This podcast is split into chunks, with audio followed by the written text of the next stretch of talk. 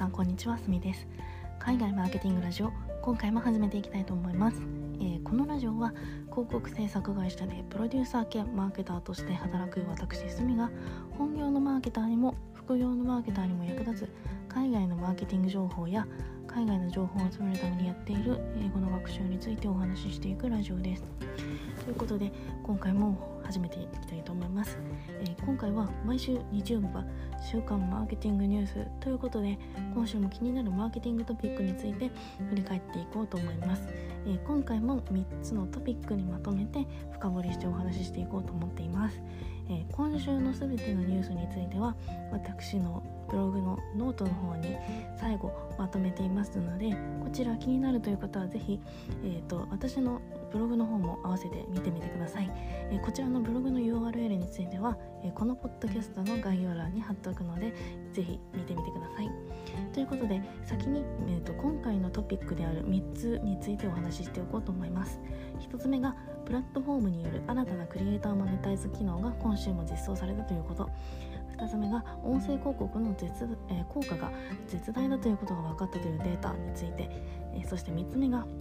えー、10代から20代の半数がほぼテレビを見ていないということが分かったというデータについて、え3つ順番にお話ししていこうと思います。えー、まず1つ目は、えー、プラプラットフォームによるプラットフォームによる新たなクリエイターマネタイズ機能が今週も SS SNS などで、えー、実装などのニュースが入ってきました。え今週は3つあって1つは Apple Podcast の有料ポッドキャストサブサブスクリプションのアフィリエイトプログラムが発表されたということ2つ目が Twitter の方で、え有料のスペースチケッテッドスペースというものがもうすぐローンチされるということ,、えー、と3つ目が、えー、インスタグラムの方でリールの収益化機能が追加される、えー、これボーナスっていうらしいんですけどこれが開発されるということで、えー、順番にお話ししていこうと思います。えー、1つ目のアップルの有料ポッドキャストのサブスクリプションについてなんですが、え、こちらのアフィリエイトプログラムが開始するということです。これはアフィリエイトリンクからユーザーが有料ポッドキャストをサブスクリプション登録するとサブスクリプションの料金の半分50%を1回限りだけ手数料として受け取れるというものです、え、そして2つ目 Twitter スペースのお話です。こちらは有料スペースの、え、チケッテッドスペースというものがもうすぐローンチするとのことです。以前から発表されていたスペースの入場料っていうのはこの機能のことだと思われます。利用条件があってフォロワー1000人以上過去の30日間に3つのスペースをホストしたという実績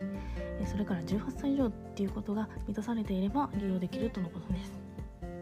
そして3つ目3つ目はインスタグラムのリールの収益化機能ボーナスです。こちらについては詳細がちょっとあまり分かっていないんですがリール上での収益化プログラムがベストされているっていうことは確かなようなので引き続きウォッチを続けていこうというふうに思っています。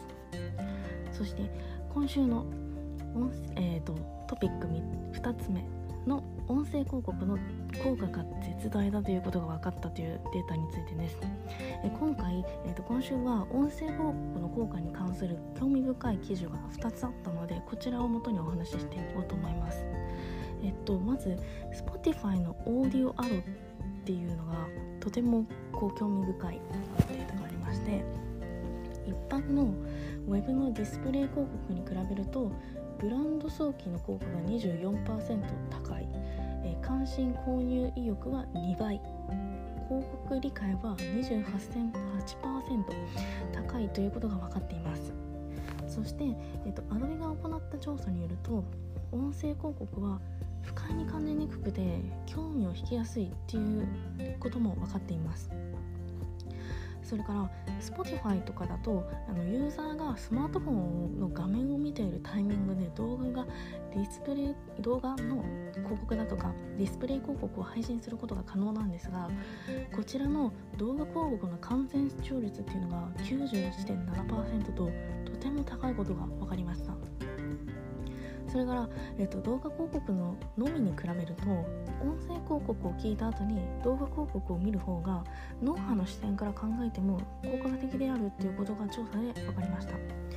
これらのこのデータ全体を通して音声広告っていうのは理解されやすくて嫌われにくいしターゲティングも的確で視聴率も高く購入率も上がるっていうことが分かりました。これとても興味深いデータだなっていうふうに思うのであの広告出向でそのオーディオアドっていうものを検討している方は是非その判断材料として使っていただけたらなっていうふうに思います。そして、えー、っと今週のトピック3つ目は10代から20代の半数がほぼテレビを見ていないということが分かったっていうものなんですけれどもえっと、こちら、あのー、ヤフーの方でねあのニュースがあったんですけれども、えっと、こちらの記事によると10から15歳が56%、えー、前回の調査が2015年だったのでそれに比べると22%減って16から19歳が47%、えー、前回の調査から比べると24%減少。20代は51%前回のデータから18%減少とこの結果から分かる通り、えーと、半分以上が10代から20代の半分以上が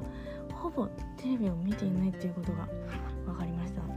えーと、この結果についてあのこの研究員っていう人がコメントをしているんですけれども衝撃的なデータっていうふうに言っている